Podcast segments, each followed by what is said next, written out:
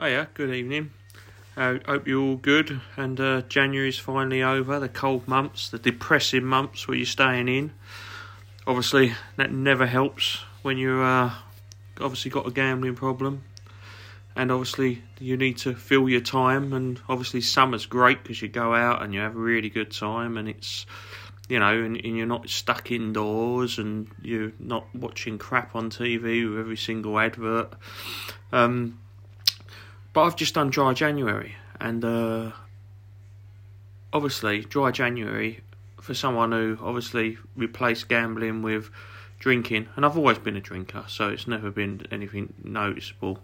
Um, but I've when I gambled, obviously, I'd been drinking, so when I played fruit machines, I'd been drinking. So dry January is a big thing, really, because other than you know it's always in your mind, I haven't actually really thought about gambling a lot. Really, um, it's always there because obviously you've you've got it in your head because you've got an addiction.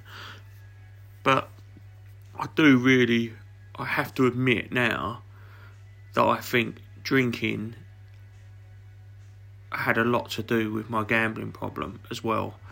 And I admit it because one, I feel better in myself.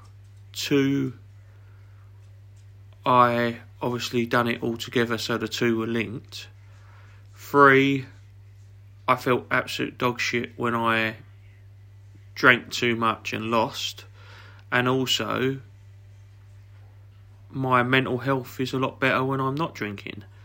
Um, doesn't mean I'm going to stop altogether, but I think cutting down is going to be the big thing for me this year because then I can make sure that I've got a positive thinking and everything's going well.